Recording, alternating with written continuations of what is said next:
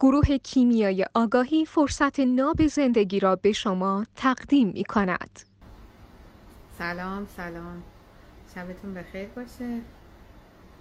خوش آمدین. سلام. سلام. خانم پهلوانی حالتون چطوره؟ خوب هستین؟ روزت مرسی. متشکرم. وقتتون بخیر باشه. شما خوب هستین؟ بخیر باشه. ممنون که دعوت رو و در. خدمتتون هستم. مرسی از دعوت شما. متشکرم. عید همه دوستان هم مبارک باشه.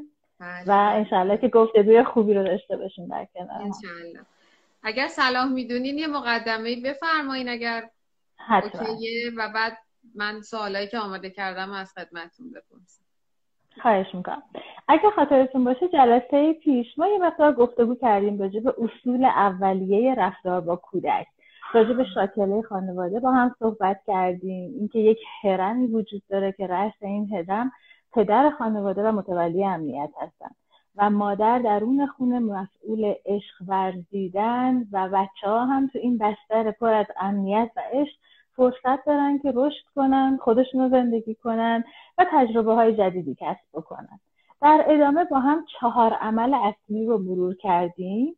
اگه یادتون باشه خوردن خوابیدن عشق ورزیدن و عشق دیدن و دستشویی کردن که گفتیم این چهار عمل اصلی غریزیه که به ما کمک می‌کنه برای اینکه بچه رو شرطی بزرگ نکنیم و انتخابگر بزرگشون بکنیم. راجع به مسئولیت پذیری صحبت کردیم راجع به انتخابگری در بچه ها که چه شکلی اون رو تشدید کنیم و چه شکلی بهشون یاد بدیم که انتخاب کنن و چجوری بهای انتخابشون رو بپردازن. این کلیاتی بود که دفعه پیش در کنار هم گفتگو کردیم و من باز هم در خدمتتون هستم با سوالاتی که دوستان پرسیده بودن تا با هم به گفتگو بشیم خواهش می‌کنم. اولین سوالی که از شما دارم با توجه به هم کامنت ها هم دایرکت هایی که به ما شد اینه که چرا بچه ها با ما حرف نمی‌زنن؟ مرسی. منم تو کامنت ها دیدم که چند نفر از عزیزان پرسیده بودن چه در خصوص نوجوان چه در خصوص بچه های کوچکتر خانم پهلوانی عزیز اتفاقی که میفته دو تا رویکرد مختلف ما می‌تونیم با هم دیگه بررسی کنیم. اولیش اینه که ما گوش کردن درست بچه ها رو بلد نیستیم. ببینید یه تفاوتی وجود داره بین شنیدن و گوش کردن. همین الان که من و شما داریم با هم گفتگو می‌کنیم داریم به صدای همدیگه گوش می‌کنیم. ولی بی نهایت صدای دیگه هم اطرافمون هست که ما میشنویم. ولی بهشون اهمیتی نمیدیم. شاید هم انتخاب کنیم که به اونها گوش کنیم. پس شنیدن یه فرایند تقریبا حتی ناخودآگاه داره اتفاق میفته ولی گوش دادن توش انتخاب داره. توش توجه داره. و گوش کردن یه مقوله بسیار خاصی اصلا یه مهارت گوش دادن پویا و فعال. شامل این میشه که ما ارتباط چشمی برقرار بکنیم. در زمان گوش کردنمون یه علائمی از خودمون نشون بدیم. یه علائم حیاتی داشته باشیم. یه سری تکون بدیم. یه آوای تایید تعجبی داشته باشیم. اگه وقتی صدا آروم تر میشه یه سوالی بپرسیم سوالات استفهامی بپرسیم. لابلاش اگر چیزی واضح نیست یه سوال کوچکتری بکنیم. توش یه همدلی داشته باشیم. یه سری شرایط به خصوص در مورد کودکان. بزرگترین نکته که وجود داره اصطلاحا همقد شدن باهاشون. یه مثال معروفی هست که کلیپاش هم ساخته شده. یه مادر و بچه کوچیکی هن که بچه خیلی اون روز خونش حوصله‌شون سر رفته بوده. به مامانش میگه که بریم بیرون. مامانش هم میگه می‌برم به یه مرکز خرید بریم به یه مال و این حرفا. یه مقدار که میرن تو مرکز خرید از یه جای بچه بدقلقی می‌کنه که خسته شدم و حوصله‌ام سر رفت. در که مامانه میگه وای ببین چقدر همه جا قشنگه چراغونی شده پر از رنگه یعنی چی حوصله‌ام سر رفت؟ یه مقدار که میگذره مادره یه دفعه همقد بچه میشه و نگاه می‌کنه از ارتفاعی که اون بچه هست فقط یه سری پای آدم بزرگ دیده میشه. نهایتا تا کمر اونها رو می‌بینه. و دنیای دید اون بچه خیلی متفاوته. حالا راجع به گوش کردن هم همین اتفاق بیفته وقتی ما از بالا به پایین نگاه می‌کنیم وقتی تماس چشمی برقرار نمی کنیم وقتی احساس می‌کنیم مدل دستوری و بالا به پایین هستیم اصلا رقبتی برای گفتگو و بیان دیگه برای بچه ها نمیمونه. پس شرط اولش اون همقد شدنه و گوش کردن پویا و فعاله که خدمتتون یه سری مواردش رو گفتم. غیر از این باشه اصلا اتفاق نمیفته و این بچه هی بی انگیزه و بی انگیزه تر میشه. حالا یه مدل دیگه یه version برعکسش هم داریم. version اون شکلی چه شکلیه؟ احتمالا دیدیم یه وقتایی توی مهد کودک ها مدرسه ها تا زنگ می‌خوره و بچه ها می‌خوان بیان بیرون. خیلی وقتا مادرها حتی بیرون در وای نمیستن میان تو حیاط مدرسه. از همون حیاط شروع می‌کنن بازجویی کردن. چی شد؟ چی نشد؟ معلمتون امروز چی گفت؟ درس کی جواب داد؟ کی بهتر است جواب داد؟ کی بدتر است جواب داد؟ کی چی پوشیده بود؟ کی چی آورده بود؟ کی زنگ تفریح داشت؟ چی کار انقدر شروع می‌کنن بچه ها رو بازجویی و استنتاق کردن که از یه جایی به بعد بچه شروع می‌کنه سانسور کردن. چون در عین این بازجویی ها نه فقط ما داریم اطلاعات می‌گیریم بلکه بلافاصله شروع می‌کنیم قضاوت کردنشون. تا داره تعریف می‌کنه مثلا زنگ تفریح با هم دیگه خوراکی فلان دوستان برداشتیم خوردیم. سری میگیم وای چقدر بد چرا این کار کردیم اگه به مامانش بگه چی؟ اگه به معلمتون بگه چی؟ شروع می‌کنیم بی نهایت قضاوت های مختلف رو مطرح کردن. و هر چقدر به این بازجویی ادامه بدیم این بچه ها خودشون بیشتر سانسور می‌کنن و بیشتر سکوت می‌کنن. خان پهلوانی عزیز من چهره شما رو ندارم. صدای من رو داریم؟ بله عالی هم تصویر هم صدای شما رو من عالی دارم. متشکرم. بسیار عالی. شاید مشکل از اینترنت من باشه. خواهش می‌کنم اگر مسئله بود بفرمایید به شما الان عالی. رزولوشن بالا. همه چی عالی خب خدا بخواد من در خدمتون هستم. پس نکته اصلی این بود که علاوه بر اون گوش دادن پویا و فعال سریعا نریم سراغ نقد کردنشون و بازجویی کردنشون چون به اندازه ای که ما بازجویی می‌کنیم و مچگیری می‌کنیم اونا سانسور می‌کنن سکوت می‌کنن یا حتی ممکنه دروغ بگن. حالا چیکار بکنیم؟ ما فرض می‌کنیم که ما خیلی آدم های فرهیخته هستیم آدم های آگاهی هستیم اصلا بازجویی نمی کنیم اومده خودش داوطلبانه داره اتفاقات روزش رو تعریف می‌کنه. ما هم قدش شدیم نشستیم پویا و فعال با ارتباط چشمی مناسب با آواهای خوب با سوالای بجا داریم شروع می‌کنیم راجبش حرف زدن و با هم گفتگو می‌کنیم. حالا چی؟ ما مامانا معمولا چی کار می‌کنیم؟ یا پدرها یا مادرها چی کار می‌کنیم؟ بلا فاصله شروع می‌کنیم. تا یه چیزی رو تعریف می‌کنه قضاوت کردن. تا یه چیزی رو تعریف می‌کنه میگیم دیدی مثلا چرا اشتباه کردی؟ یا حتی میگیم دیدی درست انجام دادی؟ یعنی شروع می‌کنیم قضاوتگر خودمون رو با آگاهی خودمون فعال کردن تو بچه ها پیاده کردن. و نه تنها بهشون احساس ناامنی بسیار زیادی میده و اتفاق سانسور که ارز کردم خدمتون اتفاق میفته جدا از اون بچه ها هیچ چیزی یاد نمی‌گیرن از ما. نحوه تفکر چه حالتهایی وجود داره چه راههایی وجود داره. فرض کنید الان اومده خونه و داره تعریف می‌کنه مثلا یه دعوایی امروز تو مدرسه بین دوستاش اتفاق افتاده و خودش هم اون وسط بوده. همین که داره تعریف می‌کنه اغلب ما شروع می‌کنیم میگیم وای دوست چه کار بدی کرد. ای وای اون یکی تفلکی چقدر مظلوم بود ای این یکی چقدر حق شروع می‌کنیم قضاوت کردن. فرض کنید که می‌خوایم سکوت کنیم. می‌ذاریم بگه بگه بگه.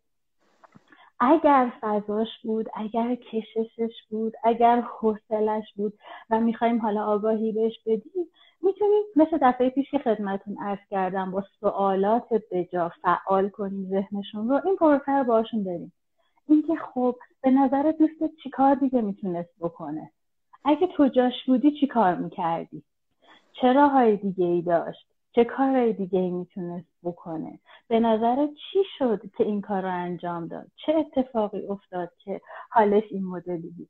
یعنی شروع کنیم با یه سری سوالات جنسی ذهنش رو فعال بکنیم.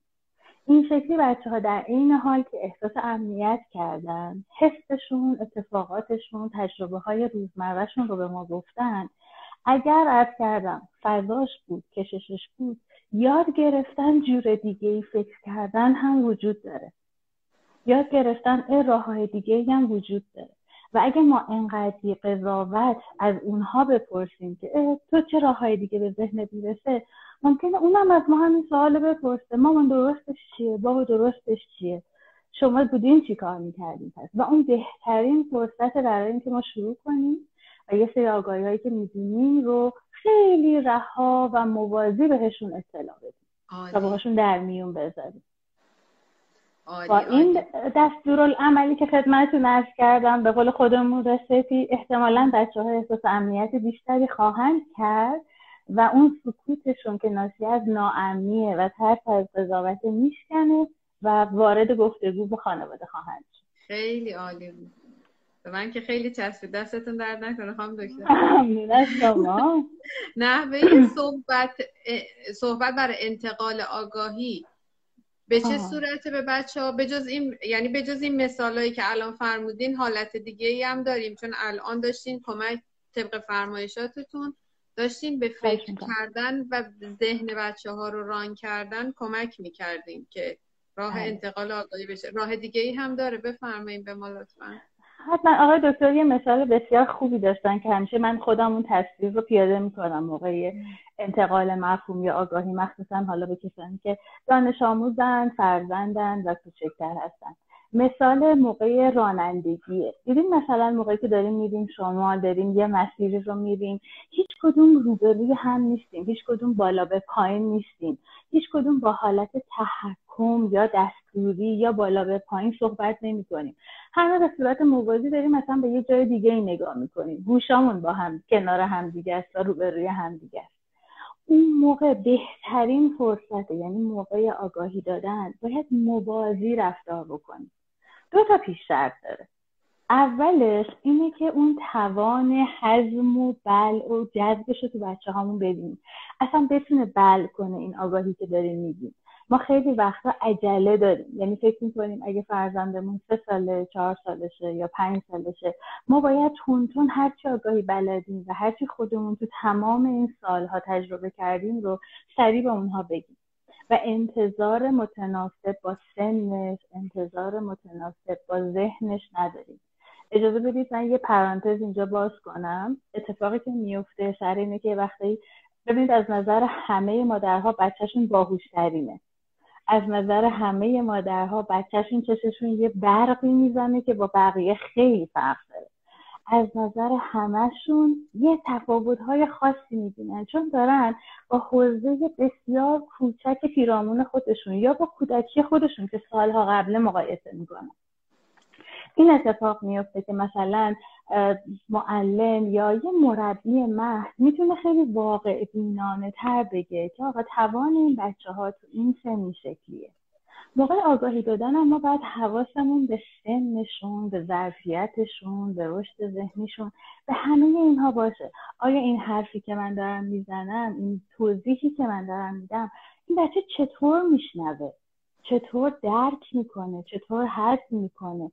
و اگه در خورندش باشه و متناسب باشه اون اتفاقی که می‌خوایم میافته پس پیش شرط اول شد موازی بودنه همسد بودنه.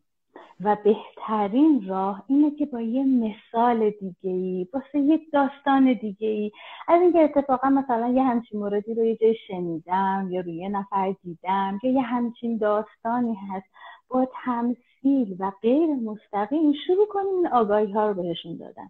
اینطوریه که تو وجودشون میره. چون هر چقدر من به صورت تحکمی و مستقیم باهاشون صحبت کنم اون حس لجبازی رو هم دارن توشون تحریک می‌کنن. اون گارد گرفتن رو هم توشون خواهیم داشت. پس به صورت موازی بدون اینکه چش تو چش باشیم بدون نگاه از بالا به پایین و به شکل داستان و مثال و اصلا قصه یه نفر دیگه یه جای دیگه توی فیلمی توی داستانی توی روزنامه این اتفاق بهترین اتفاقیه که می‌تونه بیفته.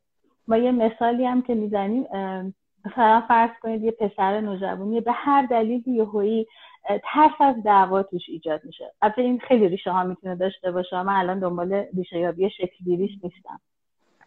ولی خیلی خوب میشه با مثال های مختلف باهاشون صحبت کرد. مثال های مثل اینکه مثلا منم امروز رفته بودم فلانجا دیدم که صدای بلندی میاد منم اول نگران شدم بعد رفتم نگاه کردم. این رو شروع کنید مرور کردن باهاش. که چه حس توتون ایجاد شده چه برداشت هایی دارین چی کار می‌خوایم بکنیم به این شکل موازی بهترین روش آگاهی دادن خواهد عالی. خیلی عالی. اجازه اگه اجازه بدین سوال بعدی رو بپرسم و در خدمتون هستم. در خدمتون هستم. مفاهیمیه که شما ارائه میدین و میفرمایین ولی بپرسم که بعد خیال بچه ها راحت چه که سوالشون رو پرسیدیم بچه های عصبانی هستن و خشم دارن چطوری باید باشون رفتار کنیم؟ ببینید بیاید اول یه ریشه یابی کنیم که چرا یه بچه باید خشم داشته باشه. حالا مثلا فرض کنید راجع یه بچه دو سه ساله. چرا باید این بچه پر از خشم باشه؟ جز اینکه انرژیشو درست و به جا و بهینه تخلیه نکرده. جز اینکه ما فرصت ندادیم بهش هیجاناتش رو تخلیه کنه و زندگی کنه. این که ما بگیم با یه بچه خشمگین چیکار باید کرد نوشداوی پس از مرگ سهرابه. اصلا باید ببینیم چرا این خشم توش ایجاد شده. چرا نتونسته حسش رو بیان کنه. چرا نتونسته حرفش رو به ما بزنه. چه اتفاقی افتاده که این خشم توش ایجاد شده؟ یا مثلا عزیزان مثلا تو سوالا پرسیده بودن که مثلا بچه من دو سه سالشه هی دوست داره همه چی رو بزنه یا مثلا کتک بزنه یا مشت بزنه. مگه میشه یه بچه ای که کتک نخورده باشه کتک زن بشه؟ ما یه مقوله داریم به نام همزاد پنداری با متجاوز. این مقوله کلا تو ساختار روان هست. صرفا تو مقوله رفتار میشه. همزاد پنداری با متجاوز یعنی چی؟ یعنی فرزند یا کسی که کتک می‌خوره همیشه کتک خور نمیمونه. کسی که کتک می‌خوره کتک زن میشه. با فاعلیت اون رفتار اتفاق همزاد پنداری اتفاق میفته بچه ای که باهاش رفتار خشنی میشه بچه ای که کتک می‌خوره. حالا الزاما فیزیکی نیست یه وقتایی شبه فیزیکیه. یه وقتایی ما انرژی چنان بچه ها رو می‌زنیم و چنان آسیب جدی بهشون میرسونیم که از کتک زدن فیزیکی سختره خیلی از فیگورایی که مامان بابا ها میان حالتهای تهدید ناگهانی که یهویی می‌کنن حس زدنی که القا می‌کنن با فیزیک خودشون. اینا متافیزیکی کار خودش رو می‌کنه. یعنی به صورت متافیزیکی واقعا این بچه کتکه رو خورده. خب این بچه چی یاد گرفته؟ این که هیجانات مامان من از یه حدی بیشتر میشه به این شکل خودش رو تخلیه می‌کنه.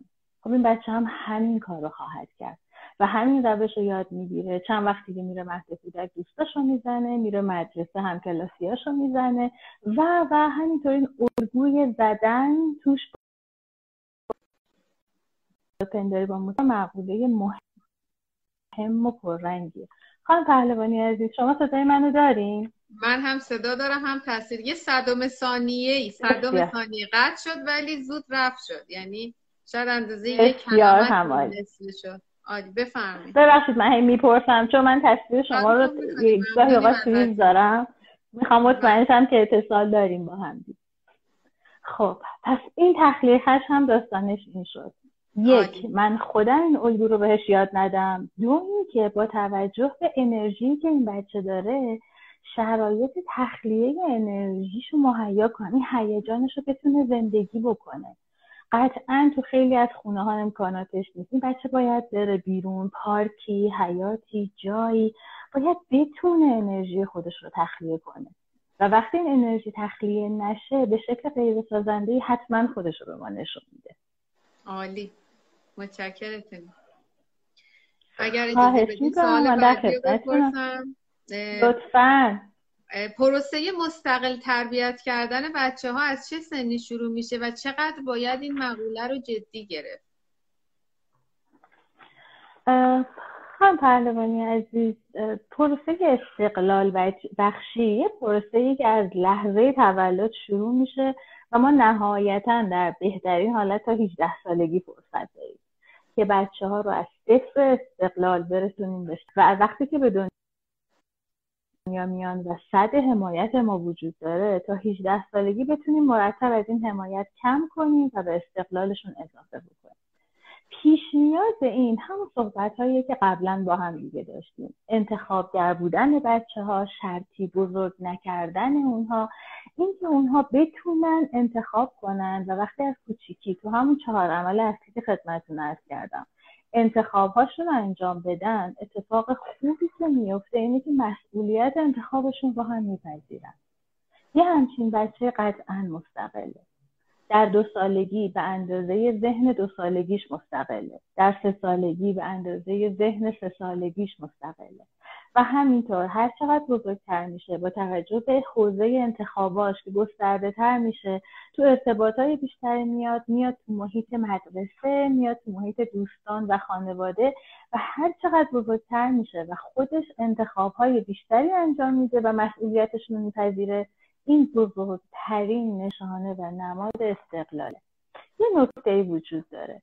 ما هفت تا نه سال اول با شیب خیلی تندی باید بریم جلو. چون اولین تجربه های بچه ها تو هر زمینه داره اتفاق میفته و این شیب تند کمک می‌کنه بهشون که بهتر تجربه کنن اعتماد به نفس بیشتری داشته باشن و خیلی توانمندتر بتونن مسئولیت ها رو قبول کنن. این یعنی استقلال حقیقی و مستقل شدنشون. و بعد از اون بین 9 تا 18 سالگی اون موقع خوب باشی به خیلی کمتری. ما پایه ها رو انشاءالله درست چیدیم. شرطی بودن اتفاق نیفتاده. انتخابگر بودن اتفاق افتاده. و حالا کمک می‌کنه که بچه ها با تجربه های محیط اطرافشون تا 18 سالگی استقلال حقیقی رو تجربه کنن و بتونن واقعا مستقل بشن. این وسط یه یادآوری به عزیزان بکنیم ما قرار نیست بابت پدر یا مادر بودنمون نه مزدی بگیریم نه دست مزدی بگیریم نه انتظار قدردانی خاصی داشته باشیم. با منت قرار نیست این پروسه ها انجام بشه. ما انتخاب کردیم فرزندی داریم وظیفه ماست و مسئولیت خود ماست که اونها رو مستقل کنیم و پرواز بدیم. در هجده سالگی پرواز کنن از لانشون نه اینکه تا همیشه به ما وابسته و متصل و چسبنده بمونن. این پروسه استقلال بخشی از اون چیزاست که خیلی وقتا والدین می‌پرسن ولی عمیقا در وجودشون نمی‌خوان این اتفاق بیفته. عمیقا در وجودشون می‌خوان این وابستگیه تا همیشه باشه. بعضا هویت خودشون رو در این دهندگی ها و در این پروسه تعریف کردن و خب استقلال بچه ها تهش براشون نگران کننده چون هویت اشتباهی که برای خودشون تعریف کردن در خطر میافته. حواسمون به این نکته باشه که حقیقتا می‌خوایم این کار بکنیم یا فقط داریم حرفشون می‌زنیم. عالی. سوال بعدیمون اینه که بعضی بچه ها نمی‌تونن تحمل کنن که حرف و نظرشون بی جواب گذاشته بشه. چه اتفاقی برای این بچه ها افتاده که همچین حالی دارن؟ مخصوصا اینو شما تو بچه هایی که شاید مثلا دبستان باشن بسیار پررنگ می‌بینید. اصطلاحا ما بهشون میگیم اینا بچه های ناز پرورده دو روان اینها در کودکی دو تا اتفاق افتاده. یا اینها هرگز شنیده نشدن و نادیده گرفته شدن. یه فشاری همیشه روشون بوده که هیچکی به حرفای من گوش نمیگه هیچکی منو لحاظ نمی‌کنه و این فشاره باعث شده که دیگه آستانه تحملشون تموم شه. برعکسش هم ممکنه. ممکنه بچه های باشن که اصطلاحا اگر یادتون باشه صحبت کردیم راجع به لوس بودن. بچه هایی که به هر چیزی می‌خوان به هر قیمتی می‌رسن این بچه ها هیچ وقت نه نشنیدن یا اگرم نه بهشون گفته شده به هزار تا روش های مختلف و بالا پایین کردن. آخرش حرف خودشون رو به کرسی نشوندن. هر دوی اینها دوور یه سکه هستن. چه بچه‌ای که هیچ وقت شنیده نشده چه بچه‌ای که همیشه هرچی خواسته برآورده و فراهم شده هر دوی اینها تحمل این رو نخواهند داشت که تو محیط اطراف تو تعاملاتشون با دوستانشون یا حتی با معلمشون یه لحظه بی جواب بذارنشون. یه لحظه نادیده گرفته بشن. اینو به خصوص متاسفانه تو بچه های تک فرزند خیلی خیلی زیاد می‌بینیم. خیلی پررنگ هست. برای اینکه همیشه مرکز توجه بودن. و هر وقت هر چی خواستن براشون فراهم شده این بچه ها تحمل و تاب این که یه چیزی برخلاف میلشون باشه ندارن. یکی از وظایف بزرگ ما اینه که به بچه ها تو از همون کوچیکی اینو بفهمونیم که دنیا بهشت نیست. و حرف جواب yes no ignore هر ستا رو تو موقعیت های مختلف بشنون و تجربه بکنن. این کمکشون می‌کنه که در بزرگسالی هم تو محیط واقعی اجتماع بتونن حالتهای مختلف رو درک کنن و به هم نریزن و آشفته نشن. خیلی شیرین و رسم و عالی. چطور می‌تونیم دوست بچه هامون باشیم و باهاشون همدردی کنیم؟ اصلا فرق همدلی و همدردی چیه؟ این اول برای ما بگیم بعد اون. داستان همدردی با بچه ها بفرمایید. یک دو تا کلمه وجود داره همدلی و همدردی. تفاوت این دو بسیار بسیار زیاده. همدلی یه مثال خدمتتون ارز کنم. انگار دل به دل می‌خوان بدن. دیدین بعضی وقتا مثلا یه نفر بیماری داره بیمارستان هستن. یه جراحی داشتن در حال درمان بودن. بعضی اوقات بعضی که برای ملاقات میان حالشون از خود مریض بدتره. ای وای الهی بمیرم اونا ضعف می‌کنن اونا قش می‌کنن اونا شبیه سازی می‌کنن این پروسه رو برای خودشون. فشار اونا میفته یعنی مریض تازه باید بیاد حال اونا رو خوب کنه و به اونا انرژی بده. یه خیلی وقتا داری با یه نفر درد دل می‌کنی حالا موقع اتفاق بعدی که افتاده شاید اینقدره.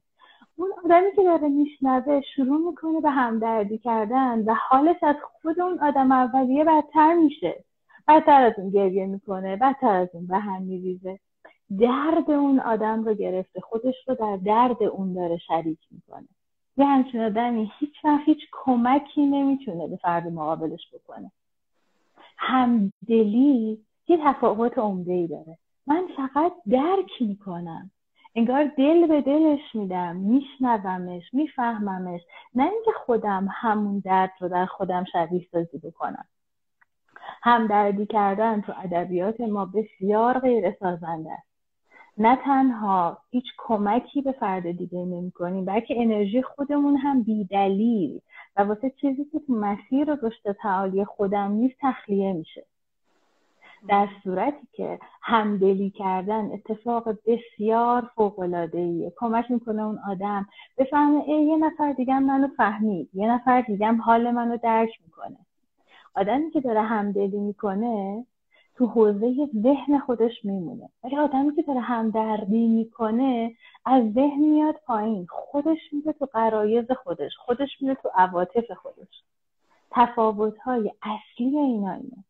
پس ما هدفمون اینه تو این مسیر تو مسیر خداگاهی خودمون بریم به سمت اینکه همدلی بکنیم. سوالی که شما فرمودید یه قسمت اول خیلی جالب هم داشت. اینکه ما چطور می‌تونیم دوست بچه ها باشیم؟ قرار نیست والدین دوست بچه ها باشن.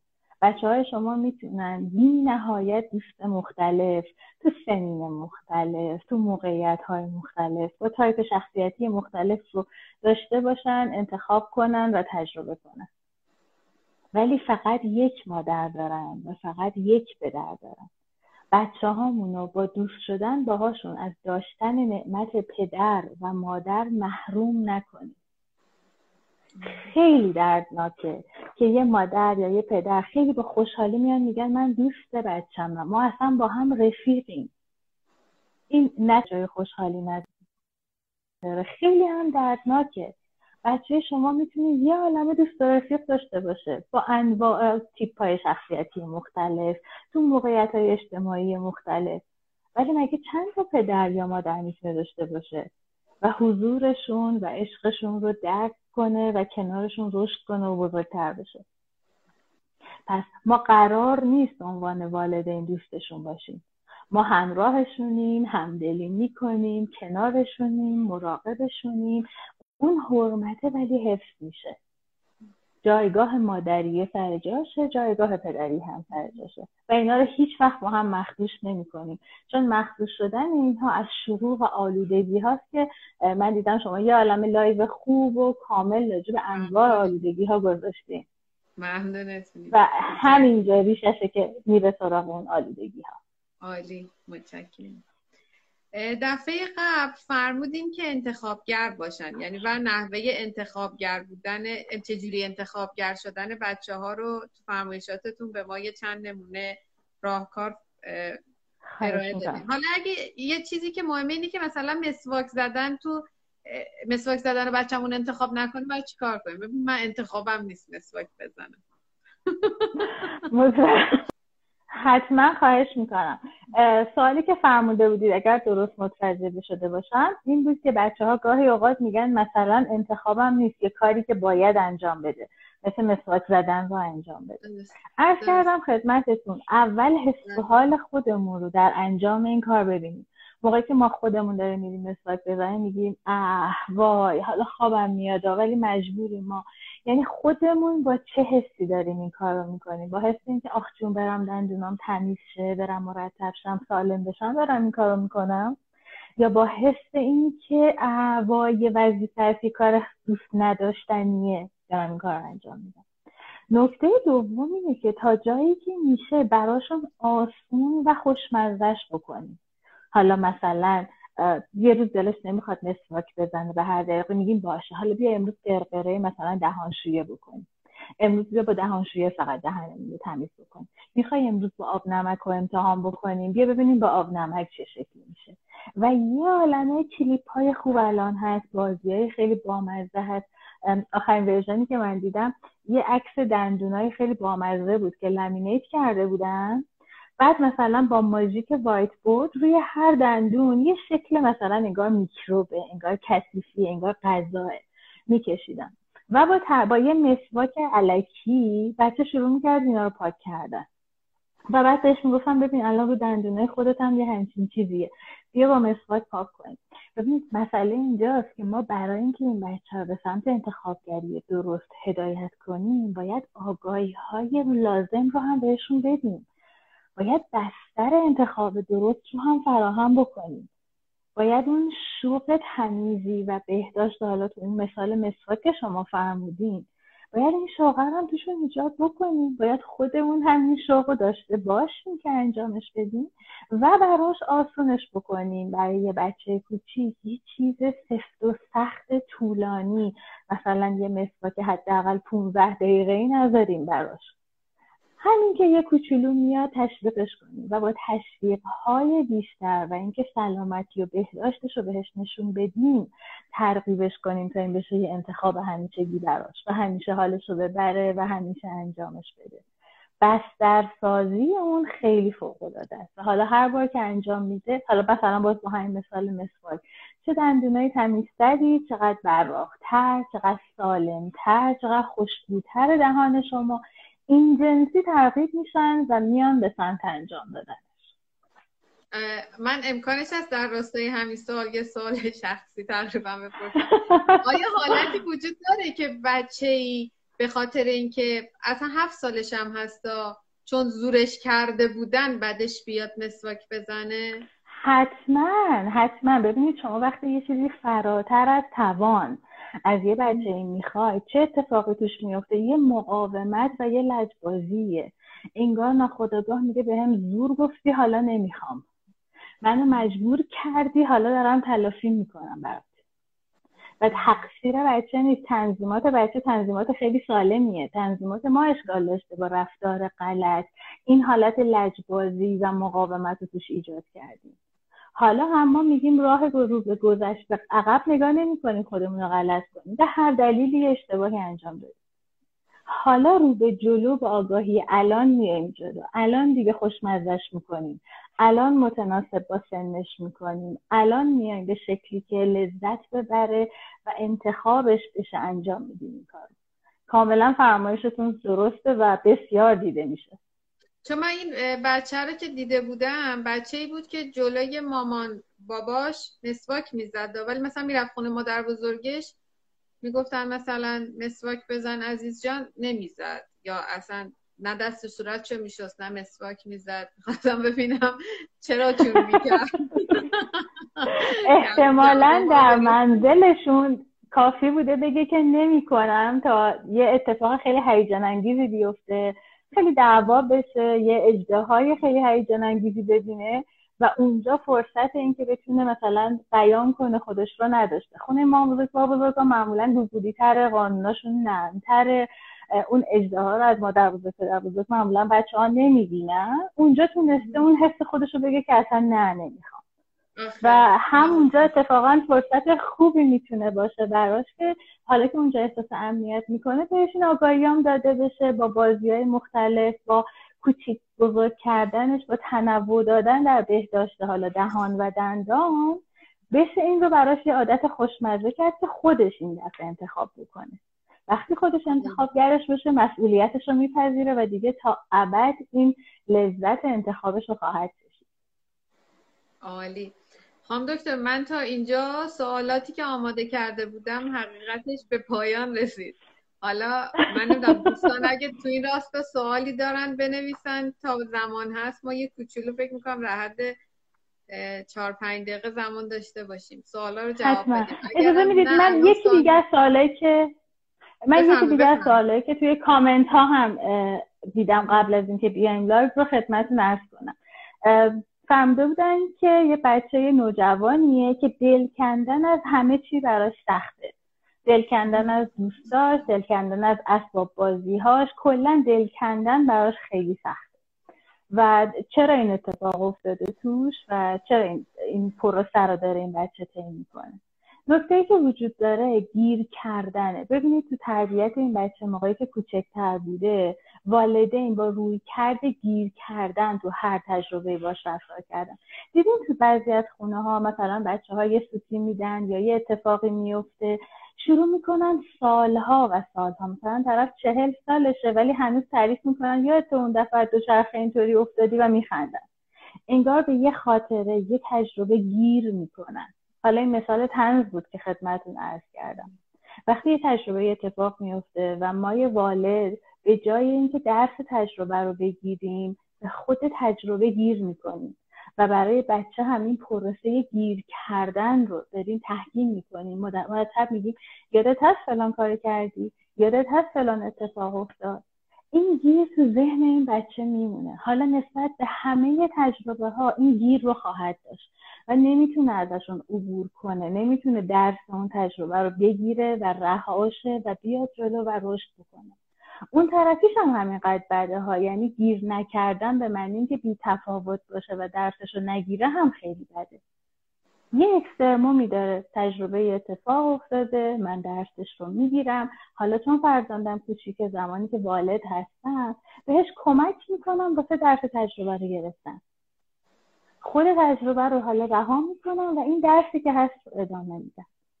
اینطوری میشه که این بچه ها گیر نمی‌کنن و می‌تونن از هر تجربه که تموم شد برن سراغ تجربه بعدی و بعدی و بعدی.